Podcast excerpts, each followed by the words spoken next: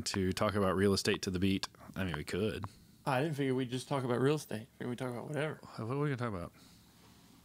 So, talk to me about the Adventures of Dad and the origins of the Adventures of Dad. Are we recording? Yeah. Okay. So the Adventures of Dad. Um, last year, my daughter was born on January fourth, Uh huh. and I went back to work on January tenth, and we had a C section, which meant we were in the hospital until like January eighth or 9th. Um, and so I was I was home for twenty four hours, and then I had to go back to work. And so I didn't take any time, and then I didn't take a day off until we went on vacation in early June. Like literally seven days a week, you know, Monday through Friday, you know, solving problems, Saturday out showing, Sunday open houses, you know, 70, 80 hours a week. And I realized that I, I legitimately missed the first six months of my daughter's life. And then I, one of the biggest problems I had was a builder I was representing who was just not delivering, um, on customer expectations and I was having to step into a project management role instead of just sales. And so it was just consuming my time. So I terminated the relationship with that uh, builder and said that my family was going to be important. and of course, I didn't do that. Right. right. I ended up um, working just as much. I mean, I would take like one day a week off, but I was still working all the time. And I, and even when I was home, I wasn't mentally present because there was something some negotiation going on. It was distracting as shit. And so at the beginning of the fourth quarter, I said, I want to spend more time with my kids than my clients. Um, you know, it's kind of beauty being self employed. You can do those kinds of things. And I didn't do it. I failed miserably. And so my only goal for 2019, well, I've got two goals. One is I want to make a video five days a week, Monday through Friday, with my kids. And that is how I hold myself accountable to spending more time with my family than with my clients. And goal number two is to swim three times a week. And literally that's it. There's no professional goals. There's nothing other than I want to hang out with my kids more than I do my clients. But you you want revenue from your YouTube channel? Nope. No. I mean, it'd be sweet if that was my job. Um, that would be amazing, you know, but that's not the goal. The goal is literally to spend time with my kids. And like, I've already looked back at videos from earlier in the year. So we're, today is episode 62. We're 90 days in because I don't shoot on Saturday or Sunday. Um, and dude, I'm already so pumped about all the memories I'm going to have. So like Yeah. when I sat down, Plus, they're all documented for you to look at, and, Yeah. and, and Huddy can remember it too. And so when I was when I sat down with my accountability partner um, at the end of the year, you know, he's like, "Look, the worst outcome is you spend a whole ton of time with your kids and you have a lot of memories. The best outcome is, you know, you get to 100,000 subscribers and you actually turn this into a revenue source." But you know, my wife has already yelled at me because you know the video has gotten to be more important than the family, and so instead of like and so now it's just some other piece of work and so I've, I've stepped back and where you know the camera becomes secondary so instead of like carrying around a big fancy dslr i shoot most of the stuff on a cell phone Right. um, you know the, the quality's not there and like i want to get out my drone and do this big cinematic sequence Right. and like tell this great story but that's not what it's about and like I, i'll do those fancy videos like once a week Right. but it's just so I have this memory with my kids and I can look back on it because look, Huddy's going to go to school in another year. And like he's going to go to elementary school and then like dad's not going to be the center of his world. Right. You know, Hope is growing up so fast. She's already uh, she's like this close to walking and like having the the memories like I I, I know shit missed the first 6 months and I feel absolutely terrible about that. And so I'm trying to make up for that and I'm trying to make memories and like if people want to watch it and it and it catches on, that'd be great. Um, you know, Casey Neistat's my absolute hero and if I could, you know, make my living from YouTube, but I'm not near the storyteller that he is. Um, and it's just it's something that I enjoy and you know, if I make money from it great, but I don't think I'm going to. You don't think you're going to? Mm-mm. See, I saw your announcement thing in the proclamation about how many subscribers you want to get, how Yep. many videos you wanted to do. And I remember talking to you last year, and you were telling me, you know, I, you don't want to take phone calls after a certain time in the day because you spend so much time during the day working, you want to actually have time blocked off for your family. Um, so I saw that as Morgan is such a workaholic that he's trying to align his like he's trying to make his family work. No, it's so I have zero self control. Like if you leave me in a room with Oreos, like I will I will eat the whole bag. Um, so the so the thing that keeps me accountable is if I go and tell a bunch of people I'm going to do some great big thing, Okay. and then my fear of failure and like public failure is what will keep me from quitting. Yeah. Like I have I don't have the self discipline to like if I just wanted to like go sell 100 houses this year. Yeah. If I didn't tell you that I was going to sell 100 houses this year, I would no shit quit like a month into it.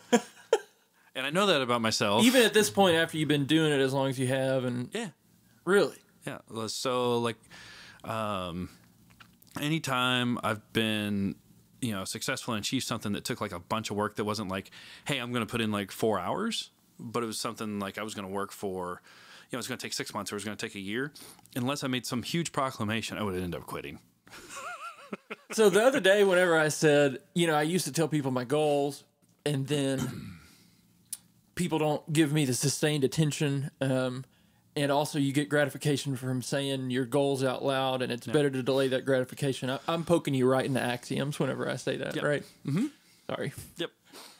So, like with this, I went to five or six people. Aside from making like the the, the trailer video for the show for the uh-huh. series that uh-huh. said I was going to publish a video every single day, and the goal was 100,000 subs. I mean, like if I get 100,000 subs, like having a, a silver YouTube play button would be the coolest, greatest Yeah. thing that I ever accomplished in my entire life. Uh-huh. Like it would, uh, it would, it'd be huge. But it's not necessary. The real goal is just hitting that upload button five times a week. But I went and told five or six people um, that are really important to me, and the thing is, their opinion matters to me, and not like they're checking on me every single day. But I know that the next time I see them, they're going to ask me, and the thought of having to tell them that I was a failure and I quit when things got hard is what prevents me from quitting. Interesting. Yep. And it's not just that you apply it to everything, real estate, family, everything. I just I, I learned that public failure is uh, something that I can't accept. Did you learn that the hard way? Did you have a bad experience that programmed you to be that way, or No, no, I just know I'm a quitter. okay? It's like when you have a huge goal, like how do you make sure you don't miss it? yeah, no, I, I see your point. Um, Like you you told me that you don't tell anybody because you think it's bragging. So like how do you hold yourself accountable? Well, if if the goal involves content, um, Or anything. well, so it's it's easy to look and see. So I set doing this as a goal, and I have all the evidence right here of here's when I was doing it, here's when I quit doing it. Um, I think for me, it's the struggle is I do fall off a horse, right? Yep. It's how long does it take me to get back on, right? Is does six weeks go by and I turn around? How did that happen?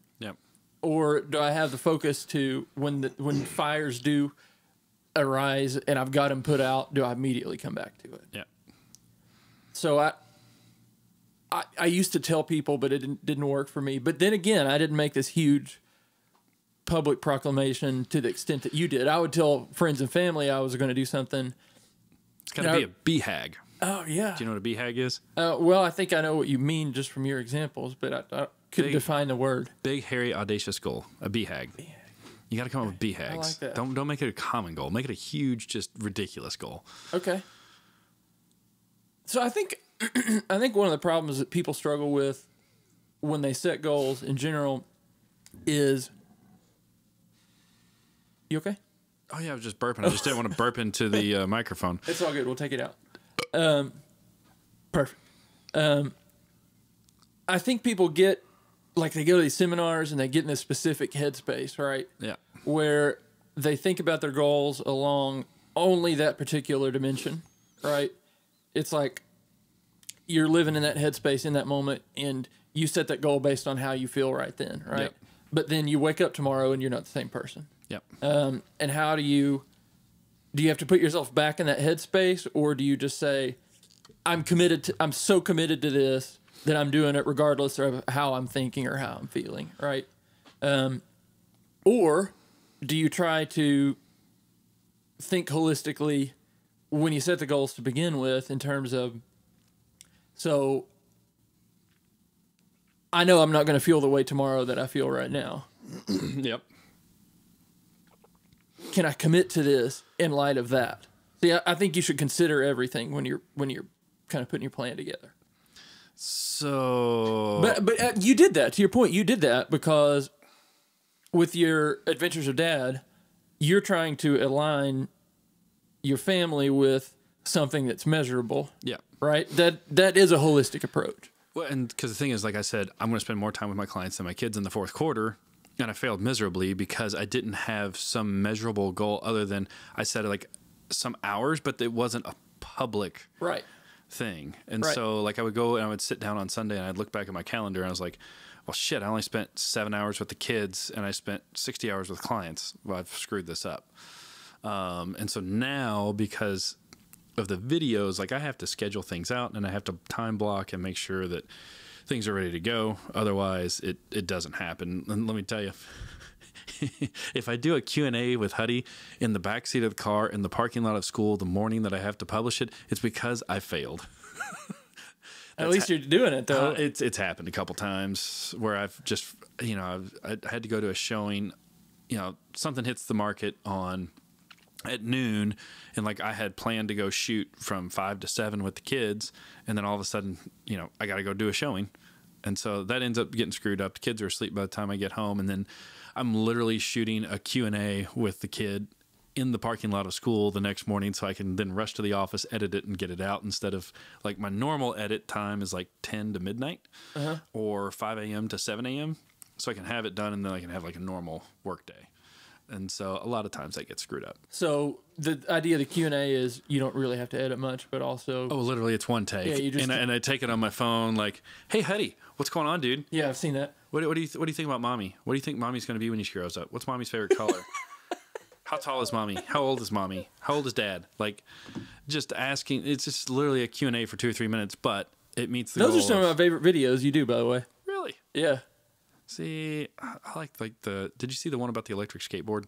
I did. dude like that was a serious like five camera production with drone and like the whole nine yards and it took an hour and a half to shoot that thing to produce like a two and a half minute video and it's effing great like i love it i'm super pumped up about it and you know it, it actually hasn't gotten that many views Right. but i liked it Yeah, I think you know Peter McKinnon, right? i do So he, one of the things that that worked for him. So there's, I think when people look at your content, they see production value, but also it's key the kind of personal connection, right? yeah Um, and I think that that Q and A with Huddy kind of format kind of satisfies that other piece, yeah right? Um, and I like hearing what he says when you ask him. I mean, oh yeah it dude it's cracks me up. hilarious He's funny. everything's poop Yeah. Um, one thing that I'm trying to work on is getting better at storytelling. So, you know, like it's it's just some activity, but there's not like an angle on it. There's not like a polarizing position. And so like what makes Casey Neistat so good is his ability to take some mundane task and then yeah, he's really good. I mean, like, dude, a, a Canon 70D is a nice camera, but it like comparing it to what's out there, you know, at the thousand to fifteen hundred dollar price point, it it has a shit image quality. I mean, like my cell phone can produce very similar image quality to the camera that he's using, so it's not like the gear, you know, he. He has great cinematic qualities, but he finds a way to tell a story out of something very, very simple where there's you know, a hook, a, an intro. You know, you introduce a unique character. Do you ever listen? Did you ever get into any Russell Brunson? no, I don't know who that is. ClickFunnels, Okay. dude, read it. So, uh, Okay. Um, so a unique character, then a conflict, and then a resolution.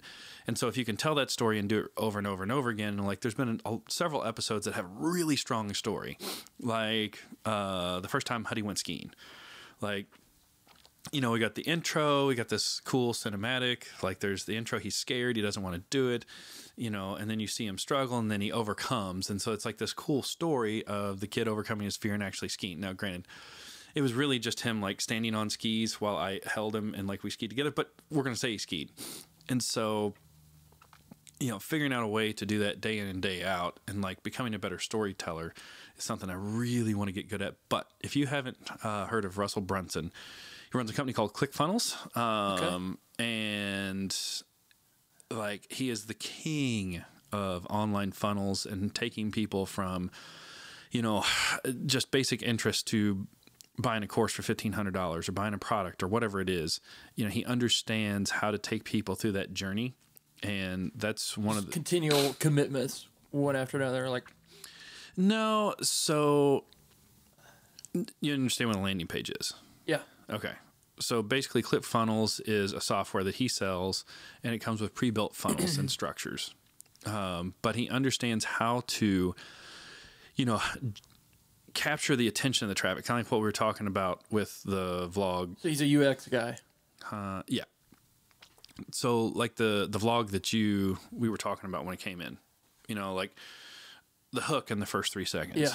and then you know then get into a story and give me a call to action. So he he wrote I don't know two or three different books. If you just if you Google ClickFunnels, you it's one of the greatest funnels of all time. So he sells you a paperback book, Uh-huh. like literally ships you a paperback book, and does it at cost, but it's a higher value item than an ebook. And so, because you think that it's higher value, you're willing to do it. And he breaks even on the thing, he might make a buck or two. But then he's got all these one click upsells in the funnel. And so he's trying to sell you like discounts on this class or this master class. And so his average shopping cart value on a $6.95 offer ends up being like 350 bucks. Now, I'm one of the minority that literally just went through and bought the book. Um, but there's all kinds of gems and like the business that I'm working on now is This is your clever agent concept, right? nope. It, it seems like you kind of applied that there. Yeah, yeah, no. I mean, Clever Agent is definitely so. The Clever Agent is a uh, is an online class that teaches people how to make online video and how to master Facebook advertising for real estate agents. Um, I don't know. It's doing like a thousand, two thousand dollars in revenue a month, and I literally do nothing. I made about sixty YouTube videos. Um, I like forty-five YouTube videos around questions that real estate agents ask for uh, Facebook ads and how to make content. Um, and then literally like I don't know, I'm getting like 100 views a video per month, 50 views a video per month. And then people, you know, come into the funnel and then it takes them through the funnel, takes them to a pre recorded webinar and then sells them the course. And the course is 397 bucks. Um, and then if you finish the webinar, you can get the $100 how to shoot video with real estate video with your iPhone course, um, you know, free. And so it comes through there and it sells like two to four a month. Um, I could really push it. I just don't have the time, and I'm, I'm on to my next project. Yeah, sure. Sure. now, I didn't mean to totally get you off course from No. ClickFunnels, but um, it just made me think of that. No, it's 100% a ClickFunnel. I mean, so ClickFunnels is just a piece of software, but understanding how people make purchasing decisions online is kind of the core of ClickFunnels, and he gives you a really nice recipe for it. But ultimately, this is nothing more than an offline funnel to sell a subscription to his um, software, which I think is like 150 bucks a month, to do you know make your one landing pages and uh, uh, funnels. Internet, man. The effing internet, man. the effing internet. I mean, think about it. Zillow, Realtor, Trulia, they're nothing more than an internet funnel, 100%. uh, except for that whole Realtor OpCity thing. Interested to see how that goes. Have you heard about this? I, fill me in. So Realtor.com used to sell. Somebody would come and say, "Hey, I want to see this house, or I want more information about this house." They would collect a name, email, and phone number, and they would sell it to a real estate agent for like I don't know. It was like five hundred dollars a month, and they would give you twenty leads. Right? Yeah, right, right, The same model that everybody's using. right. And then just like last year, when Zillow went to the concierge model that they called it, where their call center would qualify the lead and then pass it off, Realtor.com is now doing a model with OpCity where um, they don't charge you anything up front. uh, the, the the person interested in real estate comes to realtor.com they complete the form then it goes to opcity and opcity is nothing more than a call center and qualification platform a lot like Agentology. um, and they qualify the lead and then they hand it off to you but instead of paying like a flat fee of $500 a month they take a 35% vig on the commission uh, so How well qualified are these leads really, though? i have no idea man It seems like a lot of people have a similar model, and it, I mean, Yeah. Look, not I- always a great deal for. I've never paid for leads from Zill- Zillow, Realtor, Trulia. Um, I did a shitload of you know paid traffic to landing pages and generating my own leads from Facebook and Instagram um, and even YouTube. And then I tried hooking up with Agentology. The problem was they had that super generic script of like, "Hey, I want to buy a house," and like my my landing pages and my folks were never like those people. Like sometimes they would be, and so like my conversion from Agentology was just crap because their script didn't match the landing page because they were set up just for Zillow leads, Trulia leads, and so the way I was generating those leads was different and they were at a different point in the purchasing decision. And so I used Agentology for like six months and ended up canceling them just because the conversion was crap.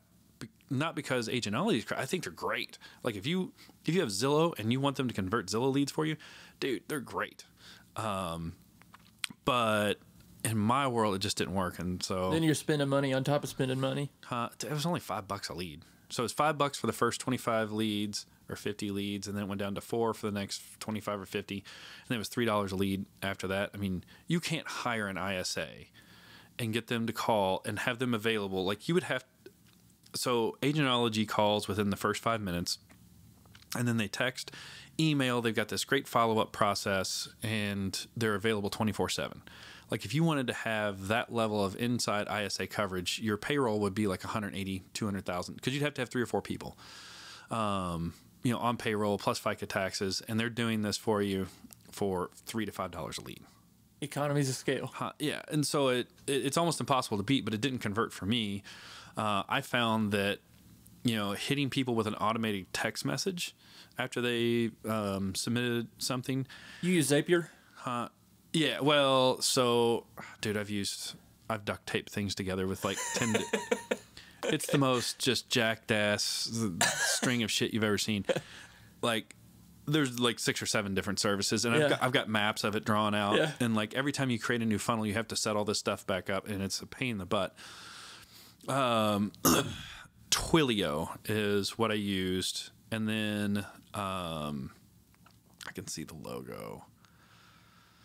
I can't think of the name of it, but Twilio was the texting was the the VoIP service um, that allowed me to do uh, desktop texting from an automated funnel, and then God, I can't think of the name of the service, but it was really cool. You could do email, text, um, anything you want, and it was just a, a drag and drop. Um, and so, form completed. Immediately send text. Wait 24 hours. Send text number two. Did they respond? And it had it was literally just drag and drop, and so you could create this flow chart of like what was going to happen, and you could send them emails. And honestly, the the best thing that worked was I would send somebody a text message and ask them a question, some open ended question about, "Hey, I saw you're looking at one two three Main Street.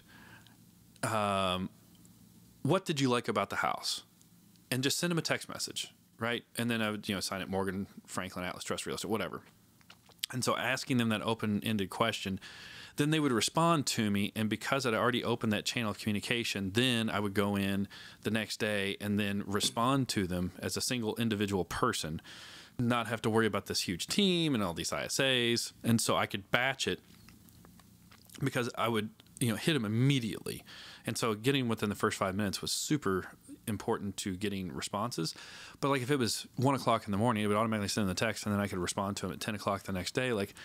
Hey Steve, wow, that's really great that you like the open concept. Have you thought about looking at this house, this house, and this house? Oh no, those are great listings. Great. Have you uh, talked to a lender about getting pre-qualified? Oh yeah, here's my pre-qual letter. Oh, you haven't?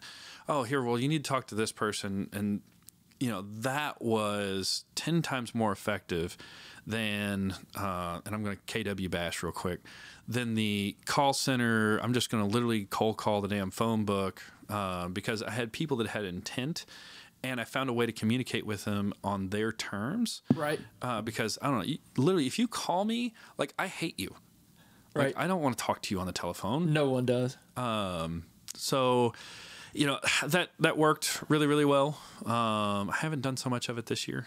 Did you see that Zillow? Uh, you okay? So you know Zillow Instant Offers, right? Uh huh. So it, it's I think it's in Phoenix. They Uh-huh. just started this a couple weeks ago. You can now request a showing and gain access from the Zillow app without a buyer's agent if it's a Zillow owned property.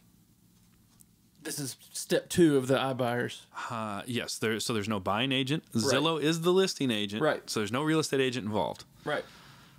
Right. Right. And so it's just a matter. And, and so it's currently only on Zillow's fine. Zillow It's owned fine. properties.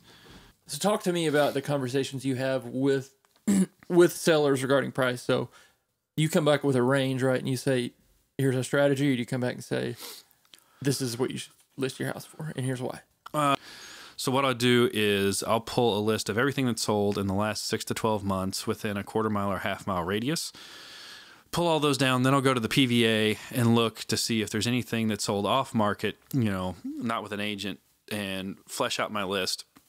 Then I literally will calculate a price per square foot uh, for above grade square footage. And then I give a range of min, uh, average, max. And then I go in and I look at the photos of all of them and I come up with an estimated value based on like where does our property fall in this range of options. Um, and then, you know, I say, here's what I think your house would sell for. And then here's what I think we should price it at to achieve that price. And here's how it's going to work. And here's, you know, you know how to get the best terms you know because not always the price it's also the terms. And so you know i will often tell my folks to price it right at what i recommend or even 1% below so that they get a feeding frenzy. Right. because you know let's just say a house is listed at a hundred thousand. If i list it at 105 and i get a contract at 105 but i'm paying $2500 in closing costs and then they beat me up in the inspections i end up below 100 whereas if i list it at 99 i've got three offers it gets to 103 and then i have no no concessions and when we get to inspections they don't ask a bunch of damn questions because they know that there's two other people waiting in the wings waiting to steal that property from them and so you know explaining that doesn't always go that well but data data data data data I don't know why you're doing all that work. You could. Uh, Seems like you could just look at this estimate. you know what the sad part is? I do look at this estimate. Well, it's it's important uh, for the consumer facing side. It's important to know what that what that is because that that is a piece of people's expectations, right? So I did a statistical analysis back in 2014. I hired uh, an This is- you're talking outsourcer. about Z scores. Uh, yeah, I hired a um, outsourcer to go and pull six months of data, and so we looked at the Z estimate the day it was listed, and then we looked at the actual price it sold for.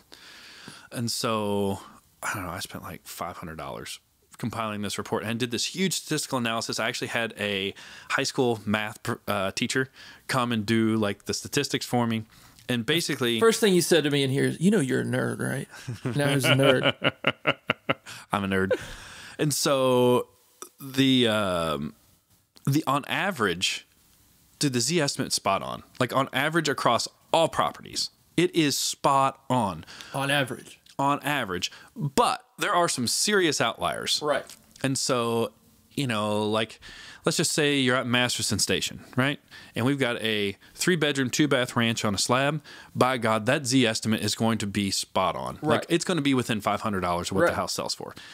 But you give me a bungalow built in the 1920s Right. um, you know, that has some odd features and it's going to be so wrong it's not even funny. So like if you have a house that was built in like the last 15, 20 years, Z estimate, chances are it's going to be spot on because your house is in an, a neighborhood with a lot of houses that are similar. It's going to be really spot on. But like you got a house out in the country or you've got an older house that's really unique or there haven't been a whole lot of sales in the area, then the Z estimate is complete crap. Or flip. Huh? Oh yeah. Yeah. So again, referencing the video from yesterday, it's not that it can't be We are right. plugging the shit out you of just that have no clue. Hey man, it just keeps coming up. It is what it is. Are you good? Uh, oh yeah. I just got a text message. I don't pay attention to you. I don't love you anymore. It's cool, man. It's not like we're videoing or recording or anything. Uh, it'll be fine. What's your five year plan? Uh, it's not even a five year plan. It's a one year plan. Okay, what's sure. So, what I'm working on right now. So, I spent the last three years uh, representing a custom home builder. Uh huh. Okay.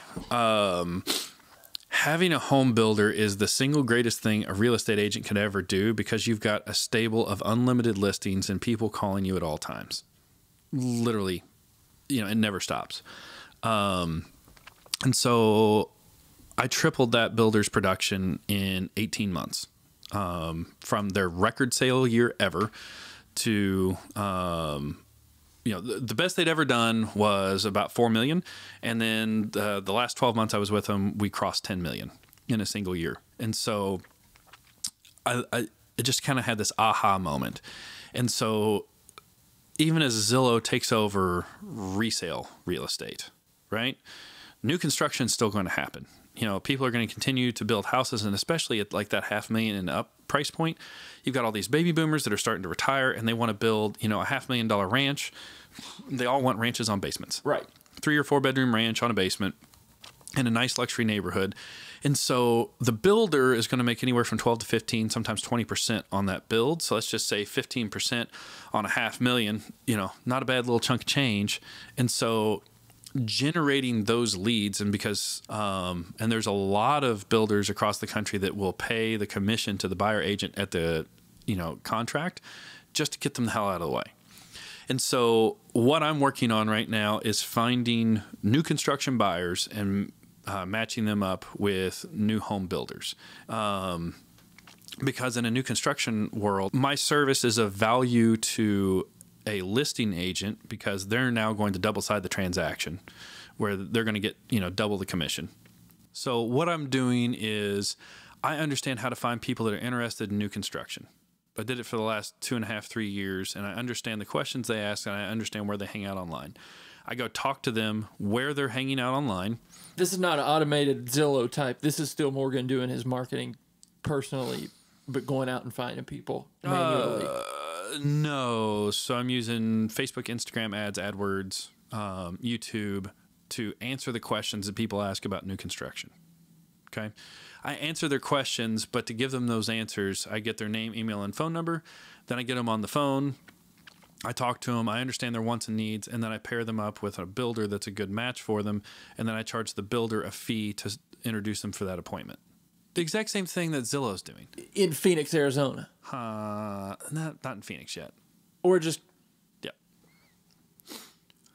wow, bold. Uh, yeah, well, we'll see. Why do you think Zillow isn't playing in that space more than they are? Volume. They're too big, and there's just not. I mean, so they have a new construction product. Um, it's just not good. Yeah, They tried to take their new construction product and stuff it into their, you know, map search product for reta- for resale. And so most home build, especially custom home builders, don't have models. And so you have to actually have something. You have to have a, a, a listing to be able to put it on Zillow under their new construction product. And so it, it's not like it's a different color dot. Like you can't. The only way you can tell new construction on Zillow is if you go and you filter year built to like you know current year. Um, and most builders don't take advantage of it. They don't understand how it works. They don't list all their properties, and so like you can even do like a feature community, which I did with them uh, for like 90 days, and it was a disaster. I literally got zero leads, and like I've, I've chocked it full of photos and videos and like every all the best practices. But the problem is people don't go to Zillow looking for new construction right. they they google home builders and they ask some specific questions and so you know doing it for two and a half three years i understand what they want what they want to understand what they want to know and then i literally just answer those questions You have to find them. Mm-hmm. that's a secret sauce Man, I'm gonna have to chew on this. yeah so the goal is uh, big proclamation in the next 18 months i'm going to have a million dollars of gross revenue There it is. Million dollars of gross revenue, selling leads uh, online to new home builders. Um, I just signed a contract with a company to build out the website yesterday. It was a it was a handsome check. Um, it, it has got to work. Yeah, it's got to work now. It better work. It better work. Uh, otherwise, I wasted you know a good chunk of change, and so uh, it should. I'm already running it right now on just crappy landing pages that I built myself, just to prove the concept, and so it's definitely working. Um, and so now it's just a matter of scaling it and figuring out who's going to make all these phone calls because I don't have the time to make all these phone calls. Like yesterday, I spent three hours calling people interested in new construction. How'd that go? Good, good. Because the thing is, once somebody, nobody answers the question. Everybody just like when you go to a builder's website, it doesn't say shit. It usually hasn't been updated in a year. Yeah. You don't know, like you have some floor plans. You don't have all their floor plans because they're old. And so people want to know like what floor plans do you have? Where do you build? What do you have available right now? What does it cost to build? And nobody will ever answer that an- that question. What does it cost to build? And so I look at those questions and I find ways to answer them objectively, so people are interested and want to engage in a conversation. I capture their information somehow, um, whether it's a form or I, it's a retarget pixel, and then I take them to a next step of engagement, and then like I'll follow them. Like if somebody comes to my, let's just say I find them through Google or AdWords, they come to my website, and then um, I do a light engagement where I just get them to, you know, estimate the cost of a home, but I don't ask them to be friends with me just yet. Right. Then I will put them into a retarget based on that pixel that fired when they visited my website. And then I'll go find them on Instagram or on Facebook. And then I'll re engage them there and then ask them to talk to me on Facebook Messenger. Because Facebook Messenger has an open rate of 92%, whereas email only opens like fire email list, there's like 20 to 25%. So then I'll engage them on Facebook Messenger and then have the conversation there or I'll catch them on the first rip and I'll get their name, email, and phone number, and then I'll have a text conversation with them and just start that conversation, build trust. And then once I've built that trust and answered the question, and I'm like I'm delivering serious value because I, I have answers to the questions they want, build trust. And I'm like, okay, this is the builder that you want to talk to. And then I call the builder. I say, hey, are you available Saturday at three o'clock? They say, yep, sounds good. All right. Tom and Joe Smith will be over here at three o'clock on Saturday. And then you owe me a fee for arranging that appointment. Yeah, you just gotta have somebody get on the phone for you. Huh? I'm doing it all right now. Yeah. So it's working. How much resale business are you doing right now? Uh, if I do seven or eight million this year, I'll be surprised. Um, that's like 50% of what I did last year. Just not where your energy's at. Huh? I think that the market slowed down and I'm not putting energy into marketing. Like I haven't made three real estate videos since the beginning of January. So like for me to be successful, I know that I need to get a half million real estate views. Um, and so that could be, you know, a thousand videos that get uh, 5,000. I think that's how the math, yeah. 5,000 times 1,000. Yeah, 500,000. Um, or it could be one video that gets 500,000. But I just know that from like the past three or four years of being in real estate, if I want to hit, you know, 50 units, um, you know, 50 houses sold, I've got to get half million to 600,000 gross views a year. Um, and so, so far this year, I think I'm at like 35, 40,000 and we're almost through the first quarter. So I've just pivoted because I want to spend more time with my kids and my family, and being a blocking and attacking real estate agent is not the way to do that. You might be the first person I've ever heard who's done the math on video views on Facebook and, and your conversion rate and how many you need to get to sell X amount of dollars. Uh, it's because at the end of every year, I do a recap video. And I, you know, basically just brag about how many video views I got that Uh-huh, year. uh-huh. And so over the last three years, I just went and looked and like, all right, here's how many transactions I did. Here's how many video views I got. And there's a very strong uh, Yeah. correlation between the two. Year in and year out. Yep. What year did you get your license? August of 14, I sold one house that year. And then 15, I think I did like 1.7 or 1.9. Uh, and then in 16 is when I started getting into video. I had sold like 1.5 million um, up until September of 2016. And then I did 30 videos in 30 days. And following that, I did 1.9 in the following 45 days. Uh, so I did. I sold more in the following 45 days than I had in the previous three quarters. So that 1.9 after the 30 and 30. Closed before the end of the year, and I ended up doing like 4.3 million that year. Were those bigger listings or or more smaller listings or how did that play Dude, out? it was like a bunch of hundred and fifty thousand dollar houses. really? just gutting it out. But I was going and I was making listing videos. I was making content videos, and this is back when you could get video views for like four, you know, four for a penny. Right. Back in the glory days of Yeah. Facebook ads, and It's still the best thing out there. it, it is. It just hurts so bad. like, I had a pretty decent video, so it was about Lexington. Did you see it? Yeah, we talked about it. Yeah. You know you're from Lexington, if. Yeah.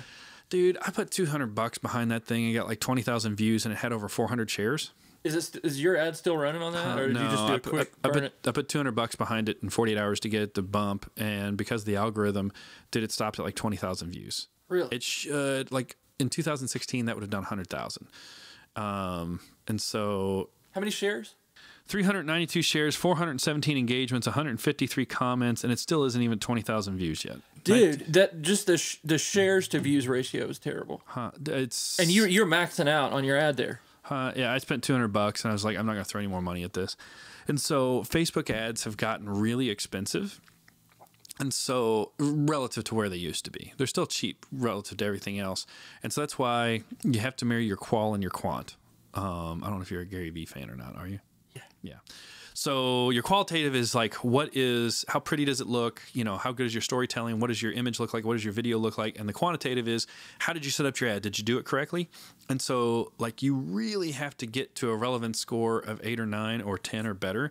Um, otherwise, you're just going to blow money. So, like, anything that is a seven or below, I instantly kill that ad on Facebook. It better be an eight, and some. And honestly, I've gotten to a. I'm kind of gotten to a point now where it's like not a nine or better. Like I kill it because I know that my cost per view is going to be through the roof.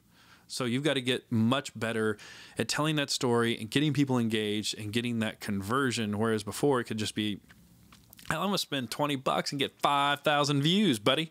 That was phenomenal. Like when I was really after it in 2016, like the summer of 16 and fall of 16, I would spend like twenty dollars and get four or five thousand views. It was ridiculous. And now to get five thousand views, you know, you're gonna spend anywhere from sixty to hundred bucks. Um, it's it's changed drastically. So if if a person was trying to use the same strategy and build a retargeting audience now, and you had to do that now, how would you do it? What would your approach be? Uh, so here's the secret to my real estate video success. Okay. You ready for the secret? Retarget audience. Yeah. Okay. So there's approximately 400,000 people in and around Lexington, right?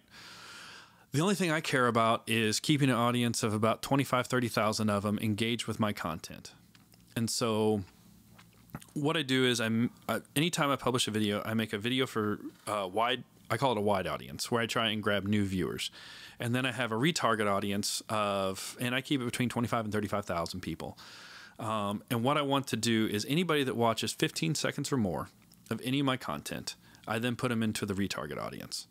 And then I continue to show them. And as long as they will watch 15 seconds of my content, and I keep that audience live for 90 days. So if you haven't watched a video in 90 days and you fall out of the group, like you obviously aren't interested.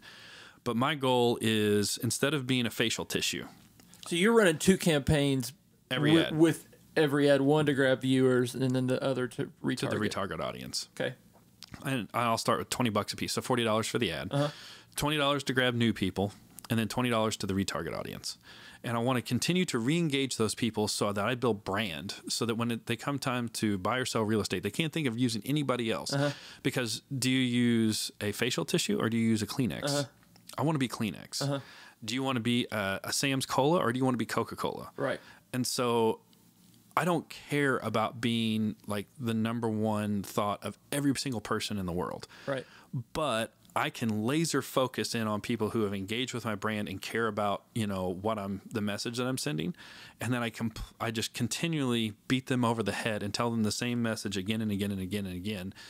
And I've I discovered that I want to say it was early 2017 because I didn't introduce the video because the video view retarget I want to say was like early 2017, like middle of 2017 before you had to get them to a landing page you had to take them outside of facebook and get a, a, facebook pixel to read to fire.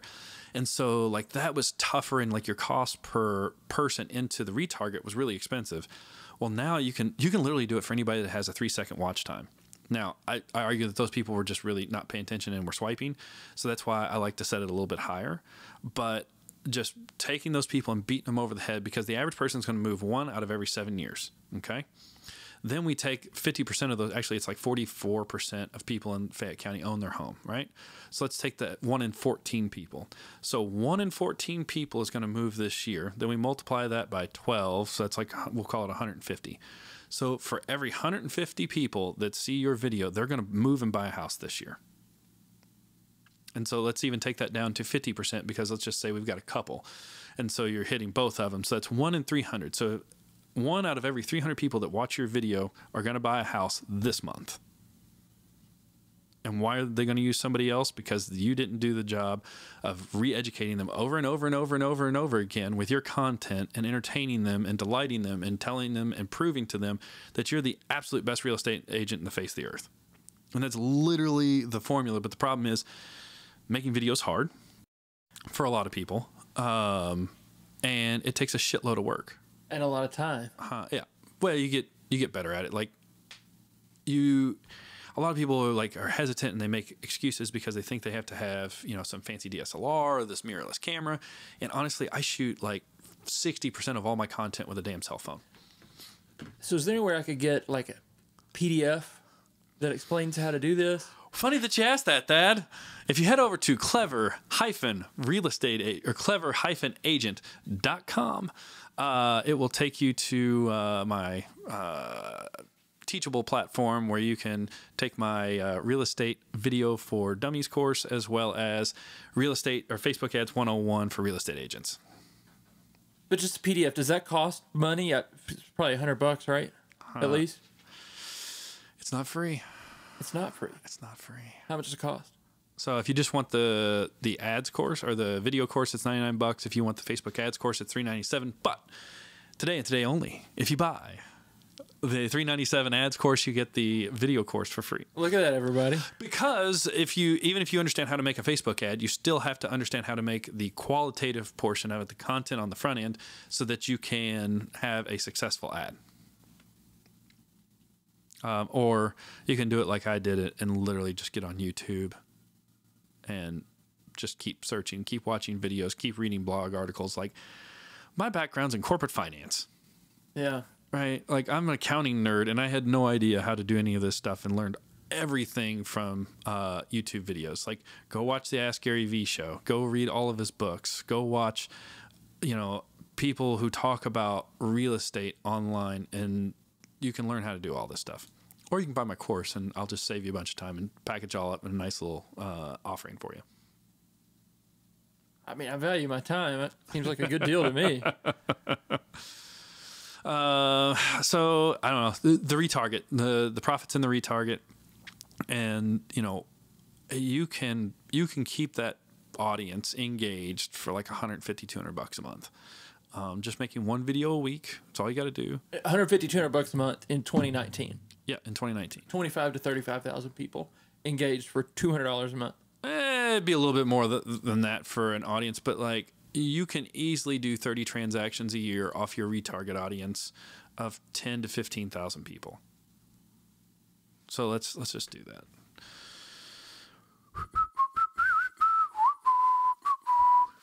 So let's just say 15,000 by 300. That's 50 transactions if you're the the number one, let's just say you capture 20% of that, there's 10 deals. Um, you know, average real estate agent in the United States does six transactions for an average income of $38,000. So by spending $2,400 a year in ad spend, 200 bucks a month, you should be able to beat that in spades. How much would it cost with the same conversion on Zillow? Uh, I don't know. All I know is everybody's complaining because Zillow's getting more and more and more expensive. Yeah, all right. I mean, so the last time I took a poll of what people were spending versus what they were, you know, achieving in Central Kentucky, their average cost per conversion was about twelve hundred dollars on a forty eight hundred dollar gross revenue. So about twenty five percent of their uh, income. So literally, I don't know. Let's just say you wanted to do ten transactions at seventeen thousand.